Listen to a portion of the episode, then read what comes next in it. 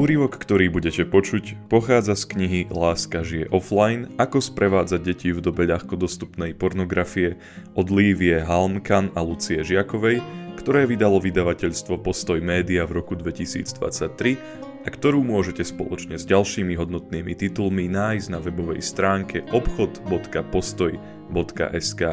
Od mikrofónu vám príjemné počúvanie praje Michal Lukáč.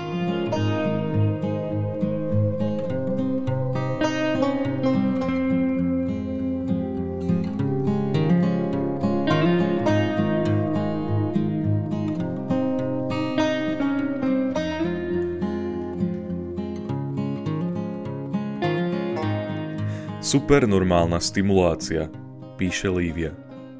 Fenomén supernormálnej stimulácie je niečo, čo vysvetľujem v každej triede od najmenších po najväčších žiakov. Definoval ho biológ Nicholas Tinbergen, ktorý v minulom storočí skúmal pudové správanie zvierat. Za svoj objav bol dokonca odmenený Nobelovou cenou. Všetky naše pudy sú denne stimulované na to, aby nás hnali vykonávať činnosti, ktoré nám zabezpečia prežitie. Zatiaľ som neprišla k literatúre, ktorá by jasne definovala zoznam ľudských pudov. Našla som rôzne zoznamy od rôznych vedcov, avšak všetky spomínali aspoň tieto. Pud výživy, čiže vyhľadávanie a príjmanie potravy, sexuálny pud, pud spoločenský, čiže hľadanie prijatia v komunite, hierarchia komunity, pud seba záchovy a pud rodičovský. Ako sú tieto pudy denne stimulované? Zväčša celkom nebadane, úplne bežnými, prirodzenými stimulmi. Tu sú jednoduché príklady, ktorým všetci hneď porozumieme. Stimulácia pudu výživy. Poprvé, zacítim jedlo. Vôňa jedla je prirodzený stimul. Po druhé, následne pocítim hlad. Pud je stimulovaný. Po tretie, idem jesť, idem sa správať pudovo. Stimulácia sexuálneho pudu. Poprvé, vidím atraktívneho človeka. Atraktívny človek je prirodzený stimul. Po druhé, pocítim sexuálne vzrušenie. Pud je stimulovaný. Po tretie, idem flirtovať v snahe mať sex. Idem sa správať pudovo. Stimulácia spoločenského pudu. Poprvé, presťahujem sa do nového mesta. Vyčlenenie, vykorenenie zo starej komunity nás stimuluje. Po druhé, cítim potrebu niekam patriť. Pud je stimulovaný. Po tretie, zoznamujem sa s ľuďmi. Správam sa pudovo. Zatiaľ čo je zdravé a prospešné, aby boli pudy stimulované prirodzenými alebo normálnymi stimulmi, stáva sa, že sme cieľene alebo náhodne vystavovaní aj príliš silným stimulom, supernormálnym stimulom ktorým sa nám odoláva oveľa ťažšie. Je to preto, lebo nám dokážu priniesť oveľa väčšiu slasť ako bežné stimuly. Nechávame sa nimi zlákať až do bodu, keď sa staneme od nich závislými, keď nám už neslúžia na prežitie, ale naopak na deštrukciu. Supernormálne stimuly sú premrštené verzie normálnych stimulov, ktoré zvýrazňujú kvality, ktoré sa nám zdajú extra pôsobivé. Ako to však vyzerá, keď sú naše pudy stimulované príliš často, príliš silno? Inak povedané, čo sa stane, ak sú naše pudy supernormálne stimulované? Odpoveď na túto otázku priniesol spomínaný biológ Nikolás Tinbergen. Pôvodne sa sústredil na pudové správanie zvierat, ktoré ho fascinovalo. Zisťoval, aké konkrétne stimuly ktorých pudov na ktoré zvieratá fungujú. Napríklad, čo presne stimuluje samičku vtáka pri pohľade na samčeka, aby sa párila? Je to farbou jeho peria? Alebo tým, ako si perie dokáže našuchoriť? Alebo jeho tančekmi, veľkosťou jeho zobáka, pachom, ktorý vylučuje? Čo presne samičku presvedčí o tom, že sa chce páriť práve s týmto samčekom? Keď Nikolas Stinbergen po mnohých pokusoch vedel presne určiť, čo sú pre ktoré zviera prirodzené stimuly, začal s nimi experimentovať. Poriadne ich začal premršťovať, preháňať, čiže vytvárať supernormálne stimuly. A viete na čo prišiel? Nech by bol stimul akokoľvek bizarne premrštený, zvieratá naň aj tak pudovo zareagovali, dokonca o to silnejšie.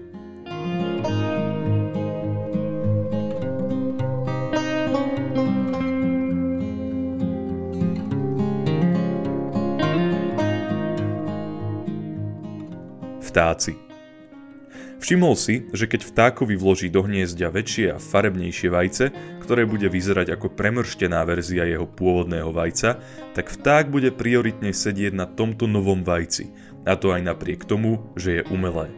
Nikolas postupne do hniezda vkladal stále väčšie umelé vajce a čakal, kedy sa vták spametá a prestane na ňom sedieť. Nedočkal sa. Vták bol ochotný sedieť aj na takom veľkom vajci, že sa na ňom nedokázal ani len udržať, ale sklzával z neho dole. Preto usúdil, že veľkosť a sfarbenie vajca sú normálne stimul rodičovského pudu vtáka. Ak však vtákovi predstavíme super normálny stimul, čiže väčšie a farebnejšie vajce ako jeho vlastné, nechá sa ním uniesť do takej miery, že začne zanedbávať vlastné vajcia. Záver – Supernormálny stimul, čiže umelé vajce, dokáže sabotovať reprodukciu vtáka. Tak ako vtáci uprednostia sedenie na väčších vajciach, tak aj prioritne krmia najväčšie a najčervenšie zobáčiky vyliahnutých mláďat v hniezde. Viete o tom, že kukučka využíva práve tento fenomén? Kukučka kladie svoje vajce vždy len do takého hniezda, ktoré má menšie vajce ako jej vlastné. Vie, že domáci rodičia potom uprednostia jej väčšie vajce. Keď sa vyliahne kukučie mláďa s väčším a červenčím zobáčikom, dostane sa mu najviac jedla. Nikolas urobil mnoho experimentov, ktoré sú fascinujúce.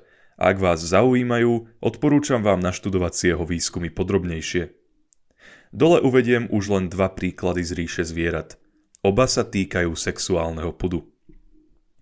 Motýle Nikolas a jeho tým urobili mnoho pokusov na jedinom druhu motýľa, očkáň metlicový, aby zistili, čo presne stimuluje jeho sexuálny put. Vedci vyrábali papierové makety motýľov s rôznymi obmenami.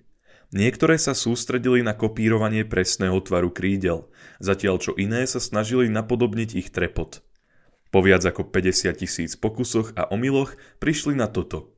Samcom nezáleží na tvare samičiek, na ich veľkosti a farbe však áno – ak by aj papierová maketa samičiek bola tvaru štvorca alebo kruhu, samčekom sa stále páčila, pokiaľ bola pestro sfarbená a dostatočne veľká. Čím mala papierová samička výraznejšie farby, premrštené sfarbenia ich skutočných samičiek a čím bola väčšia, tým bola neodolateľnejšia. A nie len to. Skutočné samičky boli zrazu druhoradé a zanedbávané, pretože týmto papierovým krásaviciam nemohli ani farbou, ani veľkosťou konkurovať. Povedomé? Preto usúdili, že normálne krídla normálnych samičiek sú normálne stimuly sexuálneho pudu motýľov. Čím sú väčšie a farebnejšie, tým sú stimulujúcejšie a samčekovia ich uprednostnia, ak majú na výber. Záver.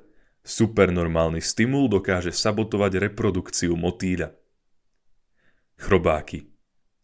Druhý príklad bol dielom náhody. Objav urobili dvaja mladí biológovia Daryl Gwine a David Renz v Austrálii. Aj oni zan dostali Nobelovú cenu v roku 2011.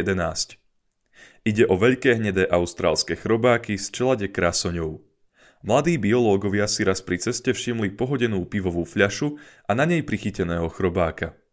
Keď fľašu zdvihli a snažili sa chrobáka striasť, nepodarilo sa. Keď sa pozreli ešte lepšie, všimli si, že chrobák má vystrčený penis a pokúša sa s touto fľašou páriť. O chvíľu našli ďalšie pivové fľaše, niektoré vyslovene posiate samčekami tohto druhu, všetkými v snahe spáriť sa s pivovými fľaškami. Tento úkaz biológov zaujal.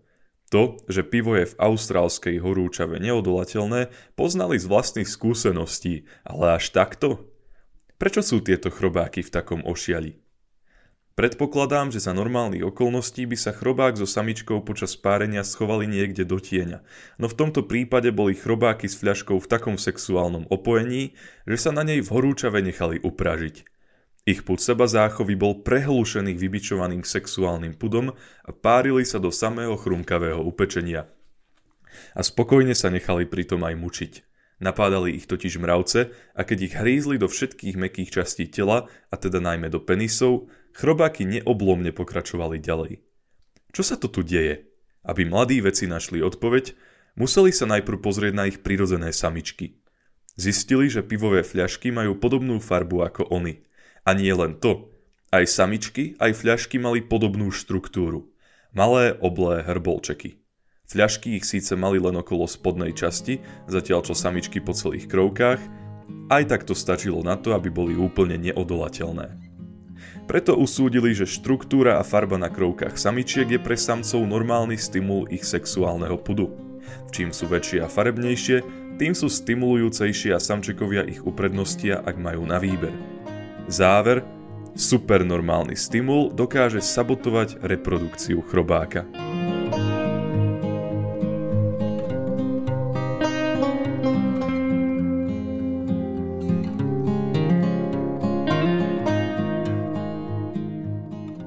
Povieme si hlúpe zvery. Drvivá väčšina zvierat však nemá na výber. Nemajú kapacitu na to, aby rozoznali normálny stimul od toho supernormálneho, pretože nemajú časť mozgu, ktorá by im povedala kašli na to, z toho nič nebude, to je len umelé vajce alebo fľaška. Zvieratá skrátka nedokážu nič iné, iba sa nechať oklamať, až kým nedôjdu do úplnej deštrukcie. My ľudia sme však na tom inak. Máme vyvinutý prefrontálny kortex, to je predná časť mozgu, vďaka ktorej vieme racionálne rozmýšľať, plánovať, predvídať a hlavne, ktorá nám pomáha regulovať naše pudové správanie. Za to, že sa nevrhnem na každého atraktívneho chlapa alebo neuchmatnem každé voňavé jedlo, nech by som akokoľvek chcela, môžem ďakovať funkčnému prefrontálnemu kortexu, ktorý mi pripomenie dôsledky takého správania.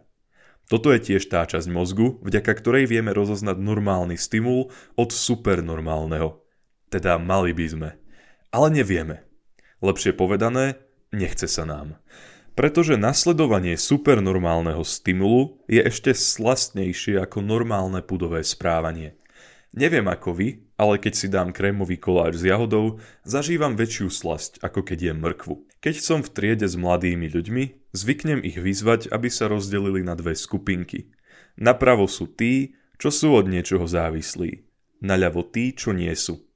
Vždy sa väčšina postaví do skupinky závislých. Potom sa ich pýtam, od čoho sú závislí.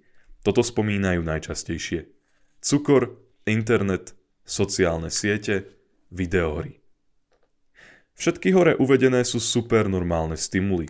Sú to premrštené verzie toho, čo pudovo chceme, avšak všetky nás dostanú presne opačným smerom. Tam, kam nechceme. Cukor stimuluje pud výživy. Ak ho však jeme priveľa, budeme chorí. To nechceme.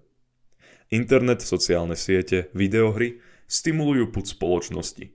Ak sme však vo virtuálnom svete priveľa, vedie to k izolácii, až neschopnosti vytvárať vzťahy. To nechceme. Ako sme na tom teda my ľudia? Paralela s cukrom.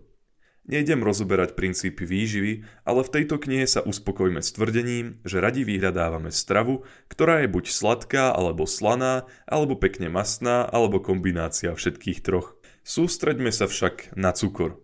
Je to výborný príklad, pretože závislosť od cukru sa týka mnohých z nás. Na to, aby som mala na dnešný deň energiu, mi stačí zjesť jahodu. Má v sebe toľko cukru, koľko mi treba. Keď ju jem, zažívam dávku slasti. Môj mozog, vyvinutý počas tisícov rokov, v obdobiach, keď cukor síce potreboval, ale bolo ho veľmi málo a veľmi zriedka, by hovoril vtedy a hovorí mi aj dnes. Dávam ti pocit slasti, aby si si zapamätala, ako sa k tomuto cukru znova dostať, keď ho potrebuješ. Pocit slasti bol a stále je dôležitý indikátor toho, k akým jedlám alebo činnostiam sa máme vracať, aby sme prežili. Aj keď teraz už žijeme v inej dobe prebytku cukru, náš mozog je stále nastavený rovnako. Hľadaj cukrovú slasť, aby si prežil. Preto v akých dávkach máme cukor jesť, sa však musíme racionálne rozhodnúť. Jeden čas som zžila v Kambodži. V skromnej dedinke som jedla len to, čo mi domáci navarili – Najsladšie jedlo, ktoré sa mi dostalo, bolo čerstvé ovocie. Prvých pár týždňov som po sladkostiach vyslovene túžila. Po niekoľkých mesiacoch som zobrala niekoľko dedinských detí so sebou do mesta. Prišli sme k západniarskému obchodu, ktorý využívali turisti. Napadlo mi, že im kúpim parádne nanuky, nech vedia, čo je život. Kornetá a magnumy konkrétne. Deti sa najprv potešili, že majú príležitosť ochutnať západniarské jedlo a vrhli sa na ne – po chvíľke však prestali lízať. Radosť sa im vyslovene roztopila na rukách. Nanuky im v horúčave stekali po lakte, sa dal na ne prach z ulic a všakovatých mis. Nechápala som. Prečo ich prestal jesť? Zahampene mi povedali, že im už nechutia, že ich nevládzu jesť, že sú príliš sladké. To ma prekvapilo. S tým, že je zmrzka pre akékoľvek dieťa príliš sladká, som sa v živote nestretla. Keď som sa po takmer roku vrátila domov, tešila som sa na slovenské horálky. Nedokázala som však dojesť ani jednu. Nevládala som. Bola príliš sladká. Na cukor sa dá rovnako zvyknúť, ako sa od neho dá odvyknúť. Na obe stavy si treba len počkať. Keďže cukor je slastný, vraciam sa k nemu hlavne vtedy, keď sa slastne necítim, keď mám problémy, keď mám trému, keď si s niečím neviem dať rady. Napríklad len túto kapitolu prepisujem už 3 dni. Vždy, keď cítim z písania tejto knihy úzkosť, napadne mi. Lívia, chod sa pozrieť do chladničky. Za každým načene poslúchnem. Najprv zjem niečo sladké, potom slané, potom mastné. Gastroorgazmus sme schopní dosiahnuť všetci. Naučili sme sa, že negatívne pocity sa môžu zajesť. To je hlúpe, viem. Dokonca nebezpečné. Všimla som si, že taká jahoda mi je vtedy málo sladká. Aj jablko, aj mrkva. Negatívne pocity mi na pár sekúnd zaženie až niečo výnimočne sladké.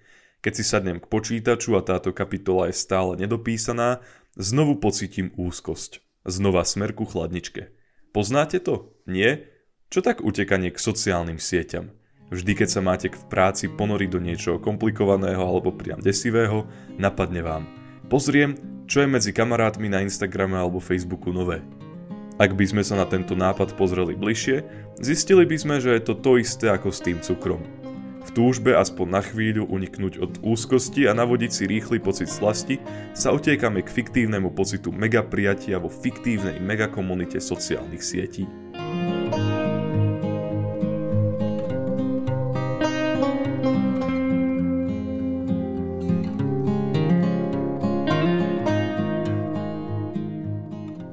Zázračná skrinka Zázračná skrinka plná káblikov a kovu, inak zvaná telefón, je pre mnohých z nás taká neodolateľná, že ju často uprednostníme pred skutočnými priateľmi.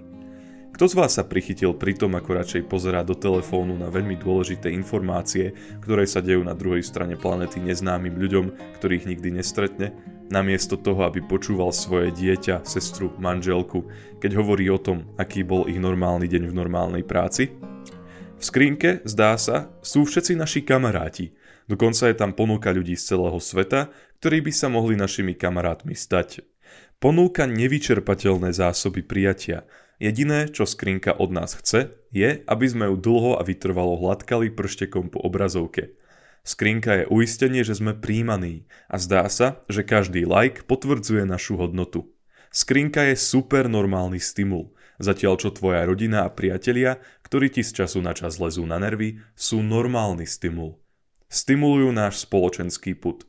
Potrebujeme niekde patriť, niekde byť prijatý, niekde niečo znamenať. To, aký dôležitý je náš spoločenský put a až do akej miery dokáže byť obmienianý, veľmi jasne vidieť z dramatického skutočného príbehu Terryho Vejta, o ktorom píše vo vlastnej autobiografii. 5 rokov bol väznený na samotke v Libanone ako politický rukojemník, 5 rokov pripútaný reťazok k stene bez ľudského kontaktu, bez prirodzeného svetla alebo čerstvého vzduchu. Človeka takmer celý čas nevidel, pretože hneď ako prišli stráže, ktoré ho krmili, musel si zaviazať oči. Z väzenia ho napokon prepustili a vrátil sa do rodného Anglicka. Zaujímavé bolo, čo sa mu dialo, keď bol konečne voľný. Celých 5 rokov vo väzení túžil po svojej manželke a štyroch deťoch, ktoré takmer 4 roky netušili, či žije alebo bol popravený. Túžil po ľudskom kontakte, spoločnosti. Dokonca aj jeho väzenský strážca, ktorý s ním z času na čas veľmi stručne prehovoril, mu bol vzácny. Teda jeho hlas. Nikdy ho nevidel. No keď sa vrátil domov, nedokázal byť s ľuďmi. Trpel sociálnou úzkosťou. Dokonca sa musel od rodiny na rok odsťahovať a stretávať sa s ňou iba na víkendy. Túžil po nej, no nevedel byť s ňou, s nikým. Trvalo veľa mesiacov, kým si na ľudí znovu zvykol. Pre mňa je to zaujímavý jav a vidím paralelu s našimi životmi a tým, čo sa nám deje. My sa tiež vystavujeme izolácii, v miernejšej forme, to je pravda, no v celku dobrovoľne a dlhodobo. Obrazovky na telefónoch sa nám zdajú viac ako skutočne ľudské tváre. Výsledok však môže byť veľmi podobný, napríklad sociálne úzkosti a iné problémy so psychickým zdravím. Po spoločnosti túžime, ale nevieme v nej byť. Super stimulujúce porno. Za normálny sexuálny stimul zväčša považujeme prítomnosť alebo pohľad na niekoho, kto sa nám zdá atraktívny. Okrem vizuálu tiež boduje šarm, osobnosť, vôňa. No jednoducho povedzme, že príťažlivosť je elixír mnohých faktorov, každému z nás trochu inak vlastný. To, že ma nejaký muž očarí, by som považovala za normálne. Očarujúci muž je v tomto prípade normálny stimul môjho sexuálneho pudu. Ani náhodou to neznamená, že musím svoje pudové nutkania nasledovať. Stačí, že som si ho vedomá a viem ho regulovať tak, aby pudové správanie slúžilo mne a nie ja jemu. Mám viac ako 40 rokov a povedzme, že regulácia akýchkoľvek pudov je skôr otázka cviku. Pornografia, ako už tušíte, nie je nič iné ako supernormálny stimul sexuálneho pudu. Napriek tomu, že vieme, že je poriadne prehnaný a nereálny, intenzívne na nás pôsobí, ak sa pornu vystavujeme. Bolo by odo mňa hlúpe tvrdiť. Viem, že cukor je silný stimul, ale keďže to viem, môžem ho naďalej jesť bez obáv, že mi ublíži. Tak isto by bolo hlúpe tvrdiť, že porno môžem bez následkov pozerať, lebo viem, že zobrazuje nereálne scény, alebo mám pocit, že som voči tomu imúnna. Stále totiž platí, že pornografia je supernormálny stimul, ktorý nás stimuluje pokojne aj proti našej vôli, pokiaľ sa jej vystavujeme. Lebo ak by nás nestimulovala, nemali by sme dôvod vystavovať sa jej. Preto keď mi niekto povie, že porno pozerá iba teraz, pokiaľ je slobodný, ale keď už bude vo vzťahu, samozrejme s tým prestane, zvyknem odpovedať, že to nie je také samozrejmé. Je to, ako keby mi hovoril, keď si nájdem svoju obľúbenú jahôdku, tak už ma nebude lákať chladnička, do ktorej som doteraz denne chodil viedať tie najsladšie a najrozmanitejšie sladkosti. Nebude ma to lákať napriek tomu, že jahôdka bude mať v slovníku slovo nie, alebo práve porodí, alebo nastanú najrozličnejšie komplikácie, ktoré život prinesie. Nie, mňa už nebude lákať chladnička, ktorá bude navždy sladšia ako moja jahôdka.